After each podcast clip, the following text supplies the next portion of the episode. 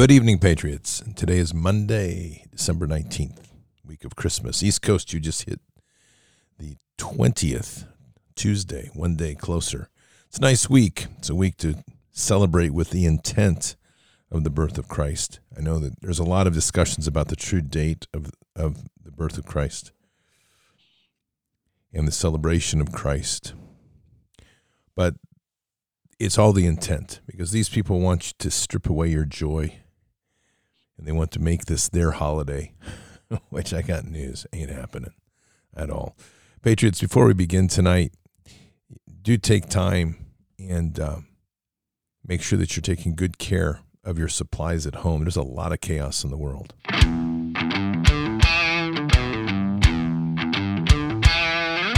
Patriots, if you haven't heard, we're heading into the worst diesel fuel shortage in 70 years.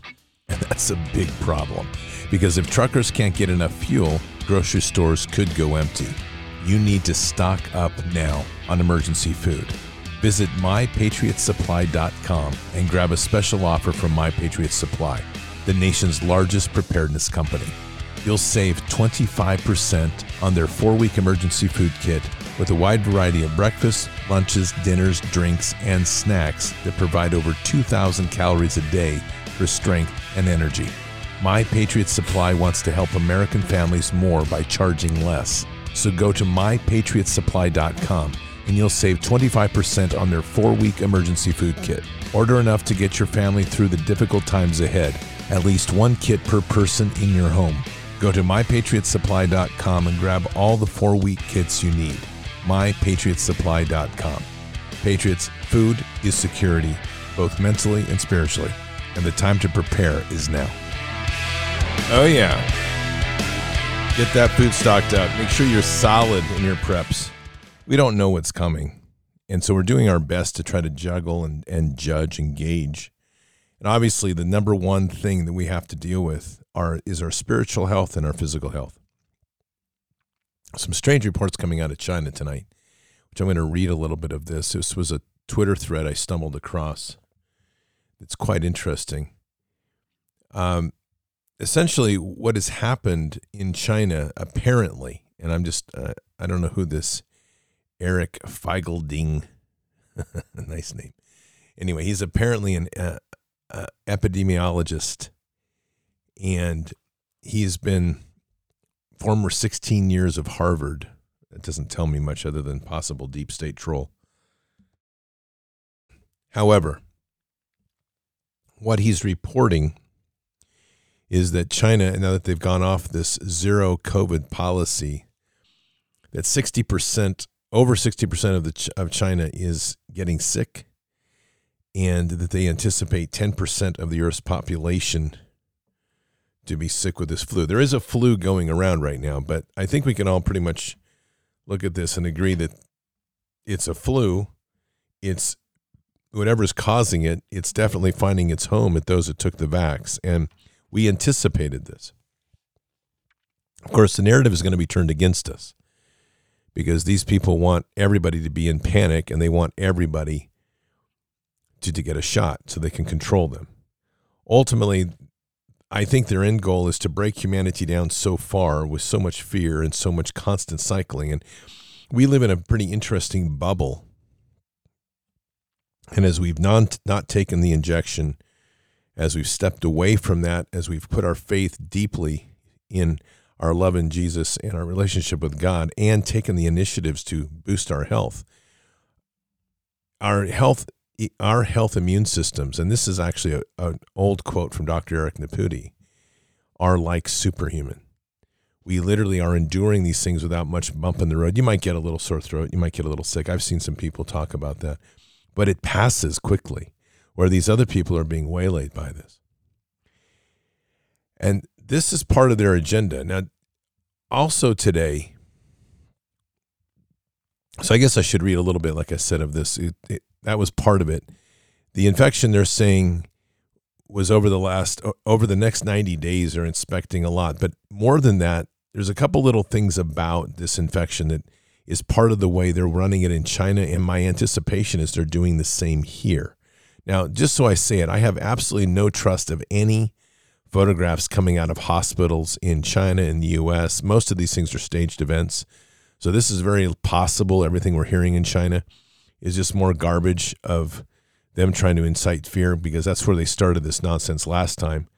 And it was all, most of it was fake. So I don't put a lot of weight in it. What I do say, though, is the likelihood of people getting sick in China is possible for the simple reason that they have been locked down so much, they haven't had their normal immune system boosting, and they've been stressed so much that it's pretty easy to get something going, and it wouldn't take much. And if we're following, as I agree with Dr. Merritt, this is not viral, this is parasitic. So when we frame the world in terms of parasites, we start to realize that everything that they do is parasitic.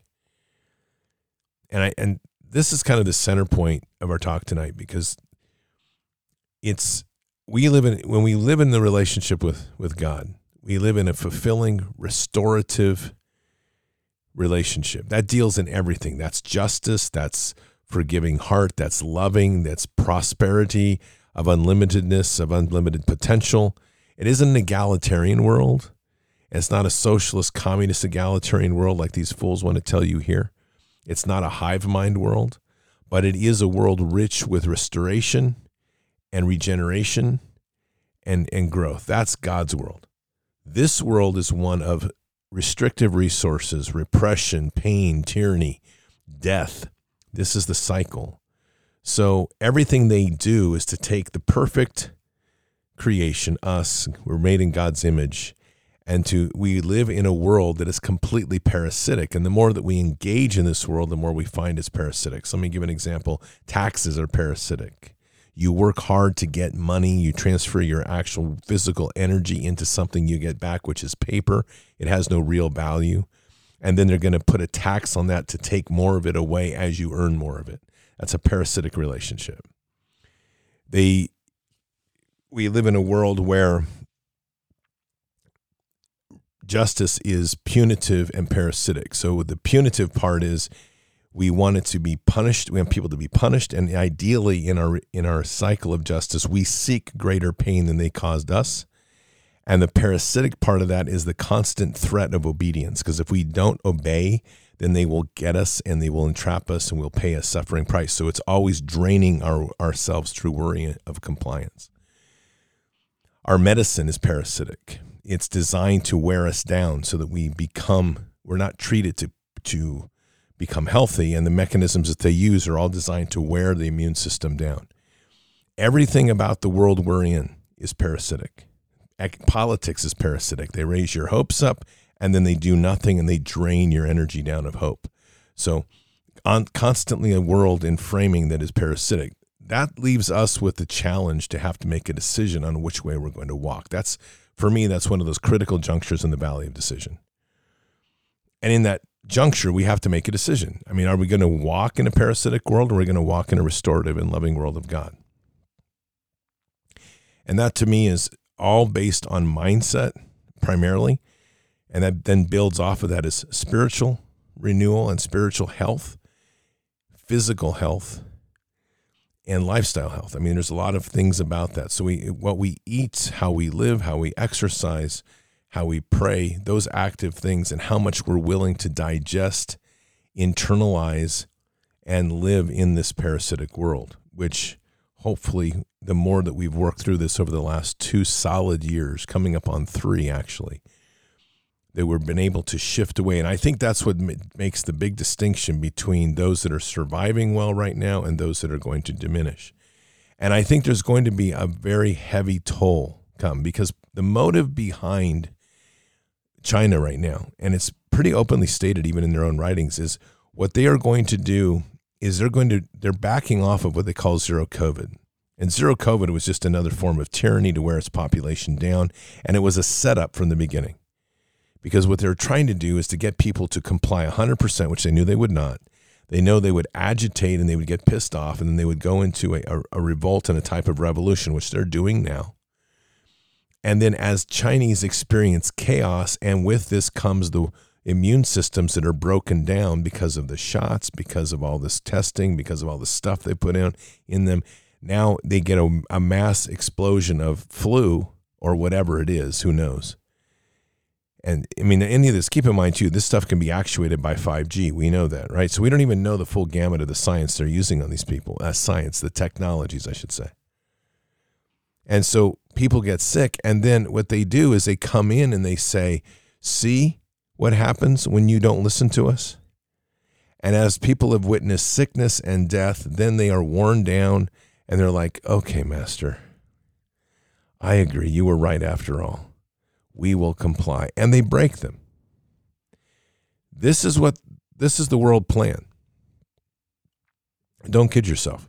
And I want to emphasize this because this actually came out in a it looks like about an eight um, eight tweet thread by Archbishop Carl Maria Vigano. If you remember, he was on the show about two years ago. And by the way, I have reached out to him. I haven't been able to get him back on the show. I hope to at some point. I'll try him again. But let me continue. I want to read this tweet thread for you to kind of give you a framing of what we're dealing with with this enemy we're confronting. I think one of the greatest um, things we have to be careful of, and it's very pervasive, is this idea that there's going to be, and I, I've said it a lot, and I'm going to reinforce it a lot, that there's going to be a sudden, immediate shift, and all things are going to get better. We're in for a long haul here. And I don't care even if you do have some form of a military takeover, martial law. The restoration of the moral foundation of America and of the world is going to be a long long walk because so many people have been inoculated and embedded into a thinking that's just a lie, but they believe it as an ideology, as a worship, and worse, it's a religion. So let me read this from Carl uh, Archbishop uh, Vigano, Vigano. He starts out at the G20 Bali summit, which just happened, and that's where they signed and Biden signed as well the giving up of every American's right for international free travel, meaning that now if you're going to travel internationally, you're going to have to get a shot. And you have to have a current CDC pass because they're squeezing it in. They're, they're working like a like a constrictor. So if Americans now, and whenever this takes effect, which I believe is after the first of the year, as Americans travel, you have to have a current COVID what they're calling a COVID passport or whatever they're however they're referring to that, a digital passport that has to be updated with the most current CDC requirements. So if the CDC says you need a rabies shot, which is for real, I had to get one going to Afghanistan. So if you have to get a rabies vaccine, you had to get a you have to get a mRNA shot, you have to get 16 COVID boosters, whatever. You have to have all of that based on the CDC requirements before you can travel. And then your destination may have additional requirements and you're going to have to be up to date on their shots too. So this is what they've now put in place. And so continuing with this, at the G20 Bali summit, Klaus Schwab instructed heads of government, almost all coming from the Young Global Leaders for Tomorrow program of the World Economic Forum, about the future steps to be taken in view of establishing a world government. The president of a very powerful private organization with enormous economic means exercises undue power over world governments, obtaining their obedience from political leaders who have no popular mandate to subject their nations to the delusions of power of the elite. The fact is of this fact is of unprecedented gravity. Klaus Schwab said, In the fourth industrial revolution, the winners will take it all so if you are a World Economic Forum first mover, you are the winners. I want to stop there a minute. Basically, what he's in, infusing is a competition between tyrants. So these leaders that are part of the World Economic Forum that are there are being incentivized to accelerate their countries into a high level of fourth industrial revolution development, which means compliance with the VAX, Internet of Things, artificial intelligence, gene therapy and gene editing.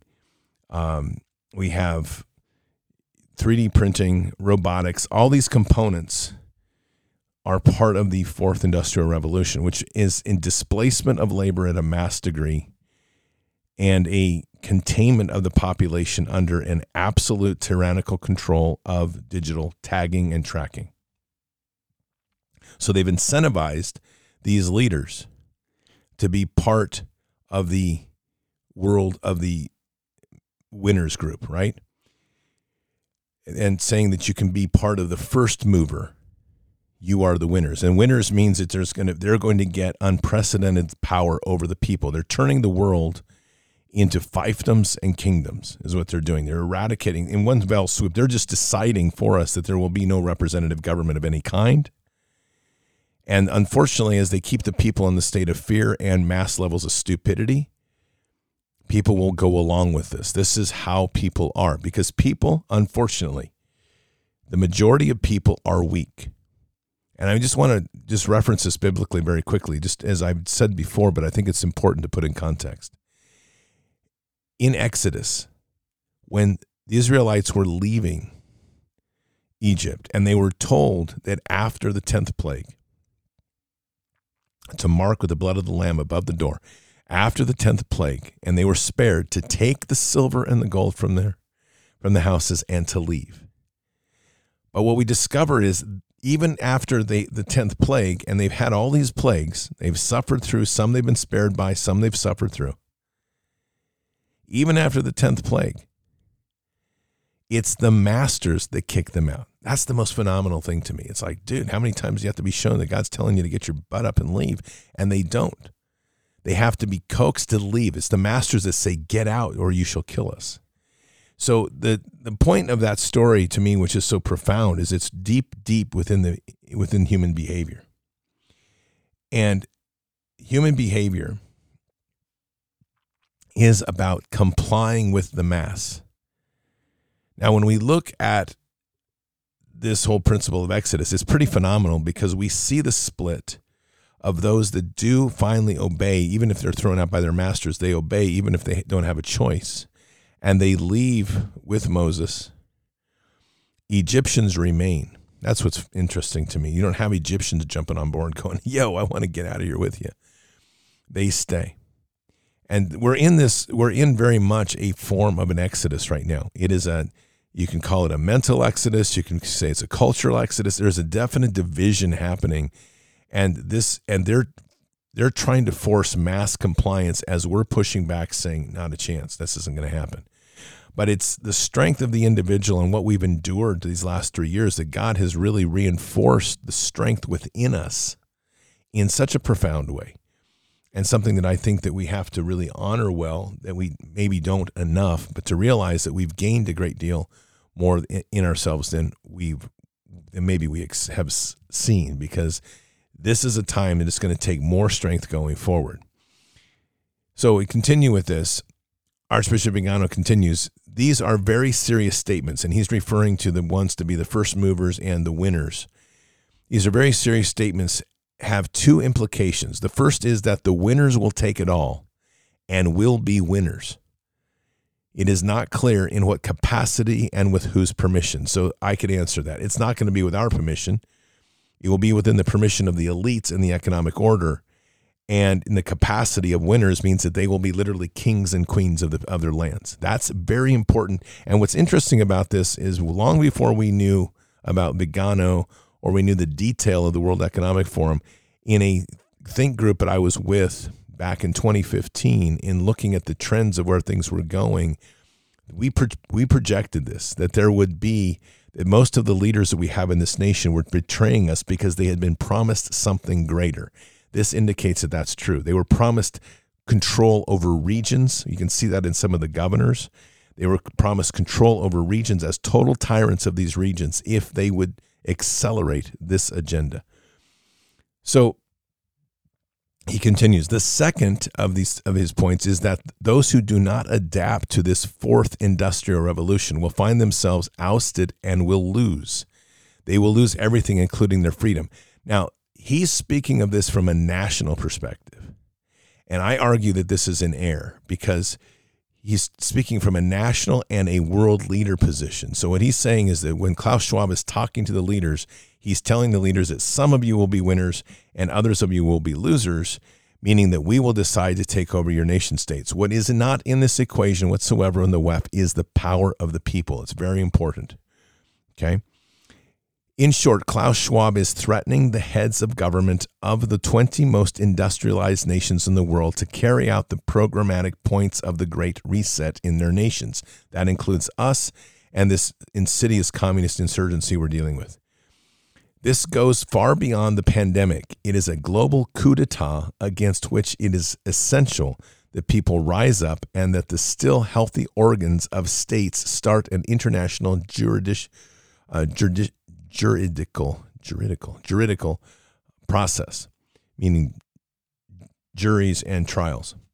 The threat is imminent and serious since the World Economic Forum is capable of carrying out its subversive project and whose and those who govern nations have to become either enslaved or blackmailed by this international mafia. Here's what is always missing in these discussions. This is a very top level discussion. And the question that is presumed, or the statement that's presumed in all of this, is that the people are going to go along with it. Sadly, there's truth in that because people are a bunch of weak sheep and they are easily led off the cliff. But this, but to get into some details of insurgency, which I think is very important, it only takes 3% of a population to stimulate an insurgency because the 3% will gain another 7% very quickly on of people that are willing to follow but didn't have the strength to lead in the fight. And once that 10%, then it's the 3% original, 7% follower starts to move, they will pick up an additional 20% over a short period of time on the same process of those that might have been on the fence and those that were perhaps you know not really sure what to do but now that they see the momentum they feel more strength and they join that movement so it's very easy to establish a movement with 3% that grows by a factor of 10 to where you get 30% of a population but it only takes 3%, hence the three percenters, the original idea, to literally win victory for a nation. What we're looking for right now, all of us in our hearts, we're saying, Where's that 3%? And it's here. We just aren't looking at it the right way. We look across America right now, there's a lot of criticism, and I'm guilty of doing this. There's a lot of criticism to what isn't going on. And I've taken some time to really kind of re anchor myself to my county. I love my county where I'm at. I grew up here. It's still the great people that have always been here. And I've had to kind of recalibrate a little bit in listening to where people are at.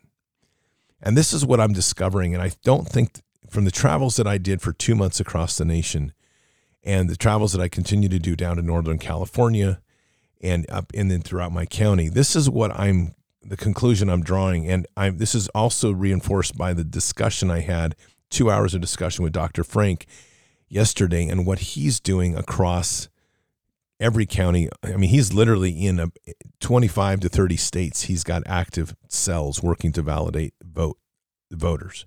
So he's in counties all the time. And so this is what the conclusion is that I've I'm arriving at. The conservative base of this nation is not loud and vocal. But what has happened increasingly across the last five and six years is a resurgence of the understanding of defiance. This is super important because this is the foundation of our nation. That means that in our counties, the bedrock has now been established for people to start standing up and working together. But we have to, in my opinion, avoid a couple of things. I don't think that coming out swinging with the, the, discussions of child sex trafficking or anything Q or even politics is a way to make this thing work. Because politics are divisive. There's not enough facts on the child sex trafficking yet as a comprehensive case to present. And Q is Q. So I just say that. I also think that we are better off in our walk in life to be more like Jesus, and that is to walk into the world without having to proclaim a scripture and exactly where we sit, but to walk and live with the walk of Jesus and demonstrate it in our lives and that draw people in like moths to flame. That's my opinion. And it's what I'm advocating here more and more with groups I work with. So I'm I'm passing that on because I think there's a massive opportunity right now for us to build unbelievable cohesion and coalition and realize that we are a remnant. And as a remnant, it's extremely important to appreciate how powerful of a position we are and we are in. Because as people may have aversions towards the church in its exposure of what they've experienced, which is to a large degree the, the American corporate church institution is broken and it's sold it's sold heavily to the corporate structure rather than to the teachings of Christ. And of course, like I always say, there's good churches out there. There's small churches that are working hard, but there's a large bankruptcy within the corporate institution and the corporate church. That's just real and that's documentable. So it puts the, the onus on us. And quite frankly, the burden that is on us is rather fantastic, both in magnitude and in, in scale and scope of what we can accomplish in my town, I don't know what there is now. I'm going to say there's something like 40 or 50 churches in a 24,000 person town. And I think at one time when our population was down to like 16,000, I think we had like 80 churches or something. I mean, it was like this is in the peak of the reborn movement in the 70s and 80s. So far, I've tracked down two pastors that are solid in this town. And that isn't to say the others are worthless, but it's two pastors that are understanding their role more as ecclesia leaders and as Black Robe Regiment members. They understand the importance of the church to talk current events and to relate scripture to current events. They understand the importance of the church to be involved in the lives of in people's lives, in the things that influence the lives, including children. And they're taking action to do that. So I say all this because this is where opportunity exists. Because as we start to work within this connection and we start to work in our communities, we become these sort of disciple emissaries to where we can build an awakening and a resilience to what's coming. So I go back to what Archbishop Vigano is pointing out. Yes, the world leaders from a top down model are expecting the world to be obedient under them that will comply with these rules and willfully walk off the cliff and into the everlasting world of enslavement and there will be plenty that will follow. But we need to be establishing the, the defiant line of who won't and building that base up. I am in no way do I am I in a position, especially heading into this week, when we can almost anticipate they're going to try to pull some hand stunt and a rabbit out of their backside because they expect to to try to ruin the celebration of Christmas. They've been working on it over time anyway. We've got fuel issues, we've got inflation issues, we've got threats of food shortages, we have all this doom and gloom coming out. We have the disruption with Twitter is working both for and against us. I mean, some people are distressed by it, others are enlightened by it. Mainstream media has been completely silent on Twitter, which is important because that means as you walk into a family event and if you assume somebody in your family who's liberal has been exposed to Twitter, probably not.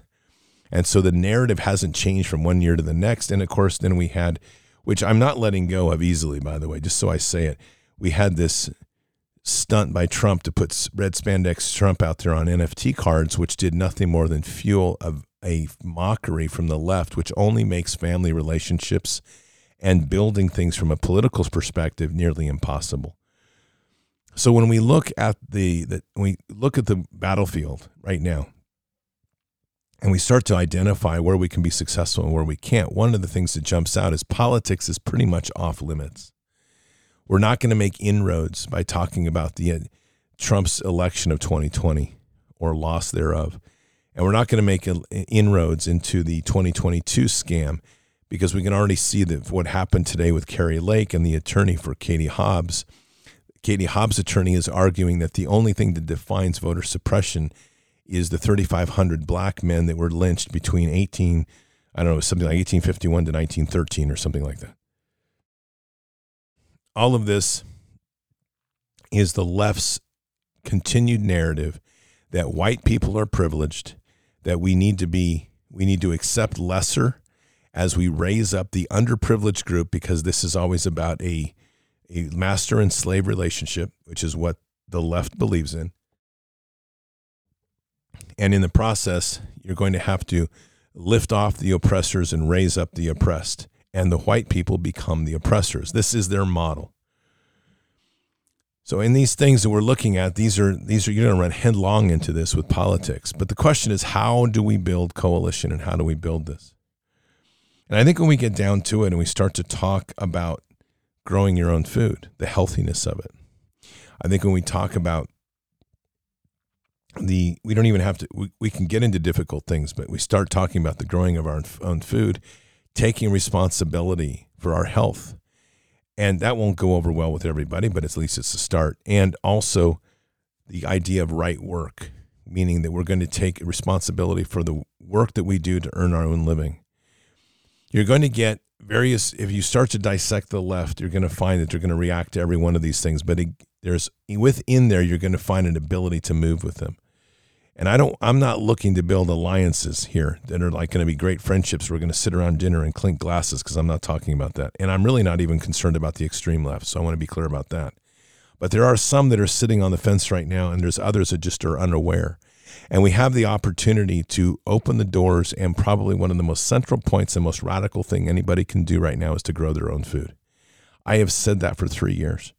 And I don't think and I when I continue to see what's going on and I continue to hear these narratives of people, I do see even in Archbishop Vigano, I see it in General Flynn, I see it in Trump, I see it in everybody. There is a absolute disconnect in understanding the ground action, the tactical action that will make a difference and a catalyst that will literally change the nation.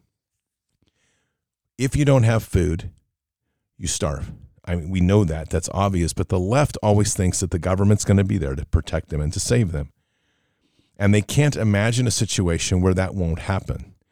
And when they do think about growing their own food, and we saw this in Chaz, if you remember that silly little experiment of building their own country up in Seattle, what we witnessed in Chaz were these retards that literally dug up a bunch of grass and threw some seeds and then literally wait, expected it to grow like tomorrow.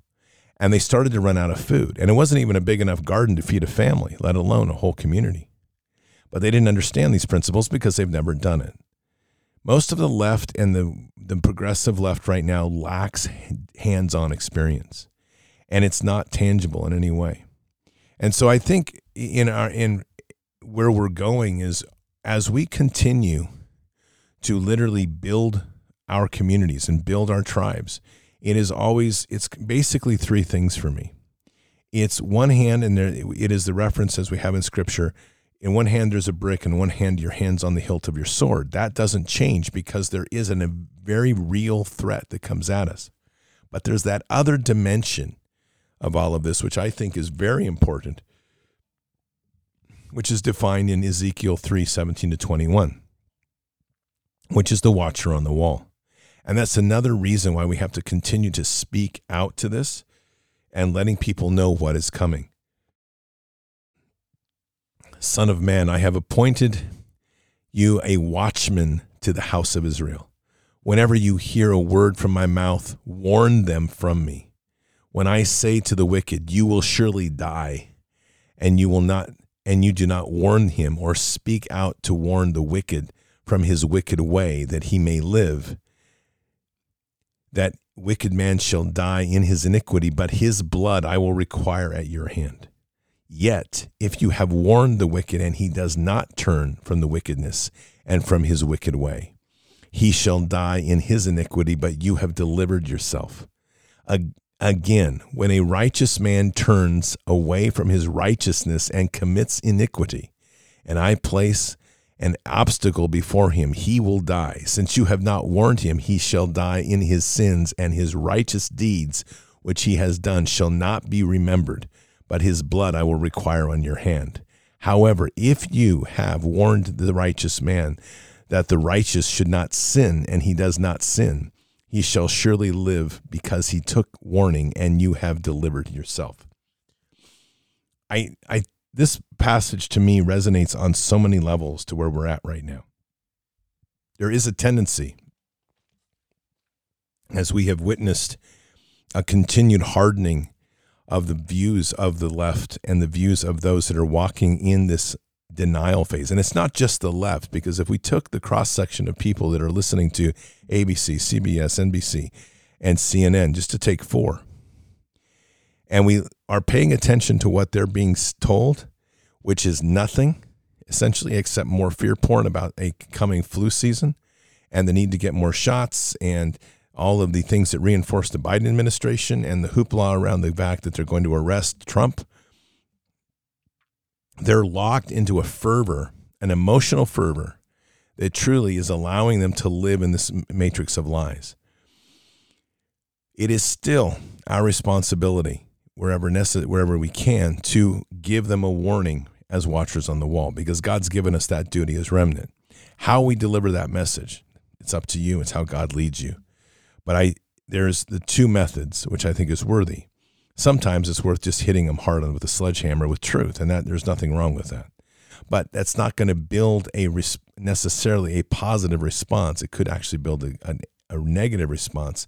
It's one way of pile driving a seed into hard ground, but it doesn't mean it will grow. The other is to find the avenues of commonality as we go forward here in having these discussions. I think often to the discussions that Christ had with prostitutes and tax collectors, and I ask myself many times, what was he doing? What was he talking about? And I can guarantee you that that type of discussion coming from prostitutes was very off color. And most churches, most Christians would be so put off by it that they would actually probably de- demand it to be silenced and they would come call out the, the prostitutes as heretic, if not just outright sinful beings to leave their presence. And yet Christ sat with them. There should not be an assumption that somehow they changed their dialogue simply because Jesus was sitting there. They were going to speak to him in the way of comfort and where he was and what they knew. So that's is to me what that is also showing is that it was a point of meeting them where they were. And as he met them where they were, he was very able to hear where they were and then able to provide the dialogues that would reach their hearts. That to me ultimately is the ultimate in sowing seeds. And I think right now in this process where we're at, in this time that we're in, in this holiday season that we're at, we have such amazing opportunity to do just that to literally meet so many where they are, it won't be easy. But then again, the narrow gate was never easy. The narrow path has never been set to be one that we will walk easily at all. And I would say that through the hand of Satan himself, we've had enough obstacles thrown in us in the last week that this mountain is going to be difficult to climb. Right now, for example, we're dealing, one of the things we're dealing with with those that have been buried in this narrative is the is a simple concept of grief, and that grief is basically in five stages. So we have denial, anger, bargaining, depression, and acceptance. Right now, if you're listening to people that are deep in this narrative of the left, they're bouncing between denial and anger, and the two are going hand in hand. One is an outright denial that anything's going wrong with Biden and Trump is all bad. There's some modification happening to this a little bit where you're hearing like Biden's bad, but Trump is worse. It's like, okay, well, how is that happening? There's been enough interviews on the street interviews showing this. Is this is starting to become a pattern? Well, how is Trump bad? How is Trump worse? And the answers then provoke anger. Things like one interview I read or listened to the other day, a young lady says, I'm gay as if that has anything to do with the tea, price of tea in China. You know, I'm gay. Okay. Trump's horrible. Okay, why? And then the answer is in just vehement anger. It's, are you kidding me? I'm done with this conversation. So, in this bouncing of denial and anger, the people that are asking these questions are asking them in a very neutral way. They're not provocative. They're being very level. They're actually being trying to be real, real, very reassuring. And we could say, well, that was a failure. And I would argue that was a massive success because they've brought somebody closer and, again, sowing seeds to ask them to question. One of the most interesting points of where we are right now is we are in an, an unlocking of a cult right now.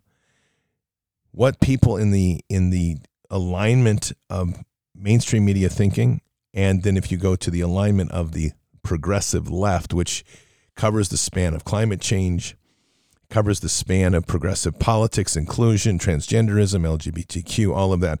This is one big umbrella of a cult, and it's been very strategically designed and well reinforced to where breaking down the cult, deprogramming somebody from the cult is a massive task. That is a, something we should take to heart very dearly because deprogramming from a cult is going to require a number of things.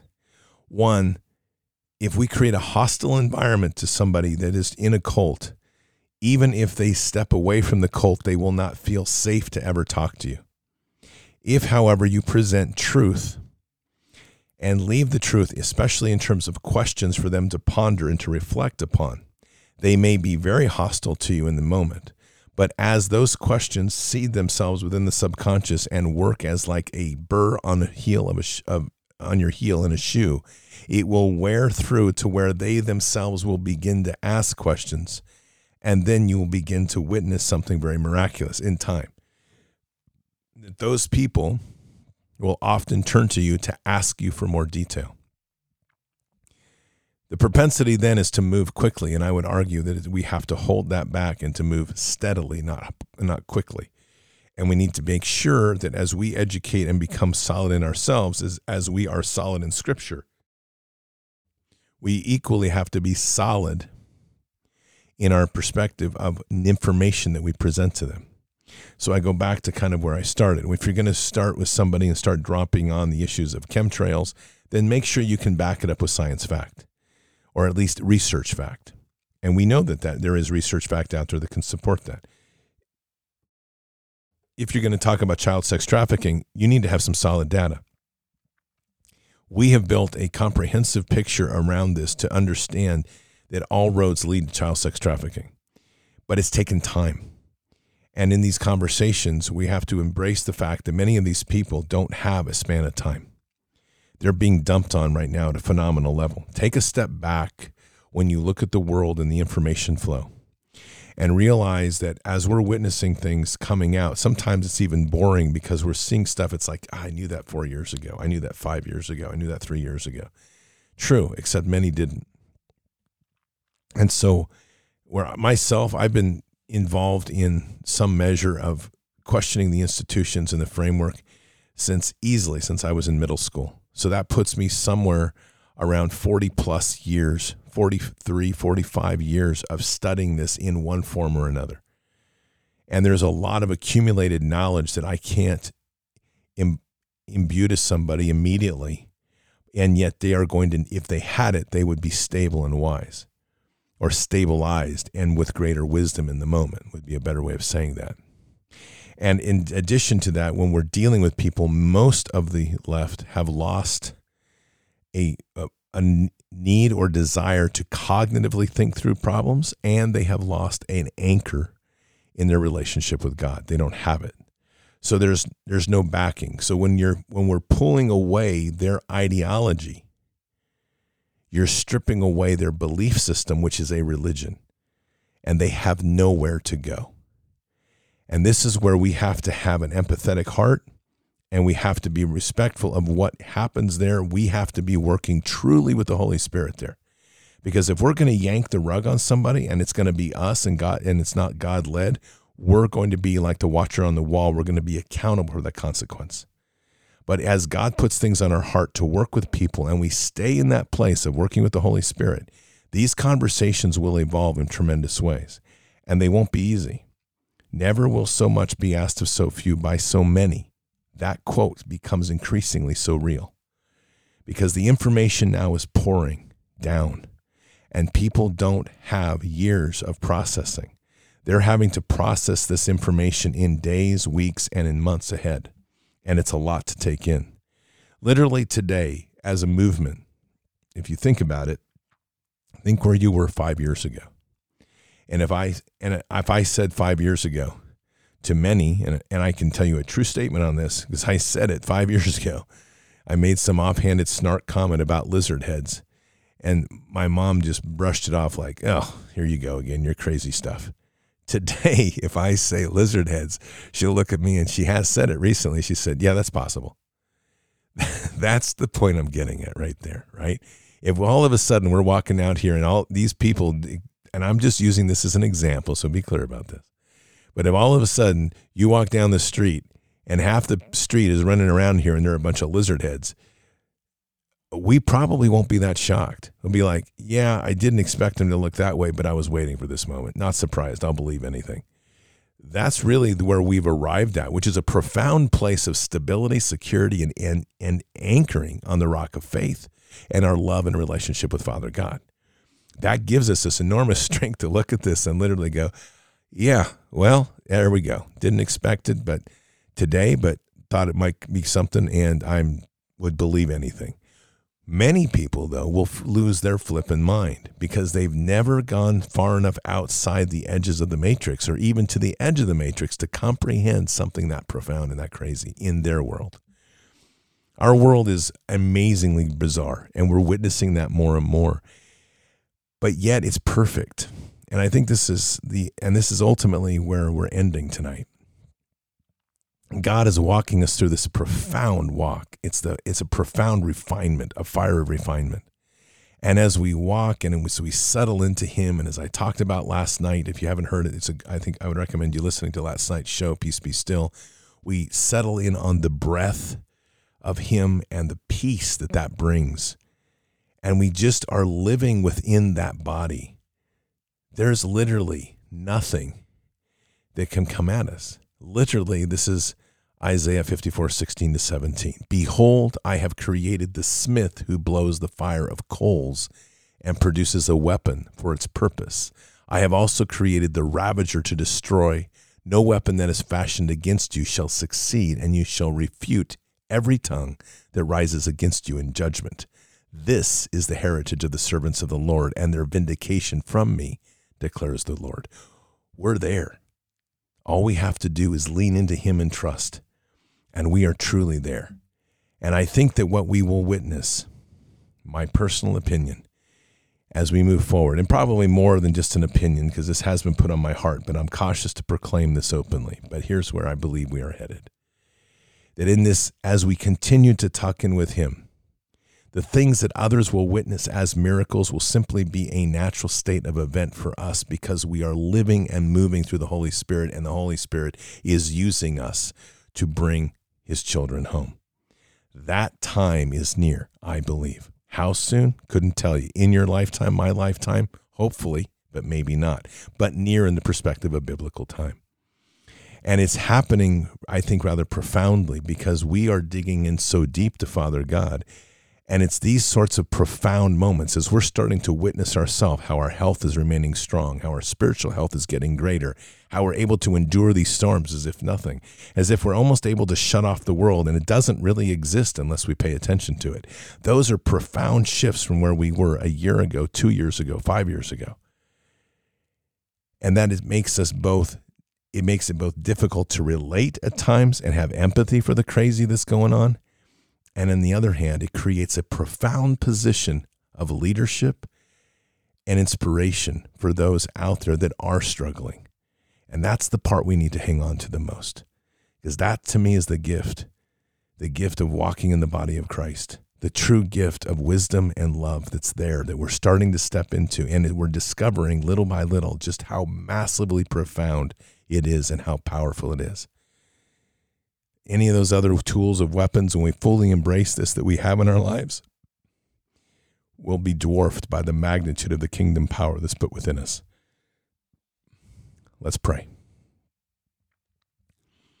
Father, we thank you for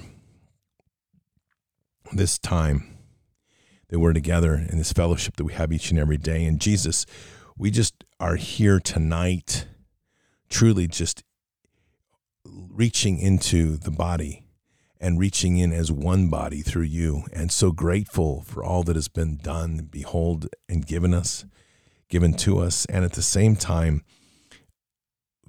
seeking to walk with the wisdom and clarity and discernment that you had in this world. So much, Jesus, of what has happened in this world is is always about trying to prove something better, always trying to sell a concept or a religion or a church. Right now, Jesus, we're just wanting to walk within your love and the strength and power of the grounding that comes from being truly within the power of kingdom. And as we do, to be an attractor without necessarily having to speak a word, but just that people can recognize the Holy Spirit within us, can recognize your presence in and around us. And so, whatever that takes, Jesus, we're just opening our hearts to welcome that in tonight, to welcome that in a profound way, that we truly become the change, not necessarily by words we speak, but by the way that we live, the way that we walk, the presence that we have, the constant dialogue and living through you and through the body of Christ into the wholeness of God.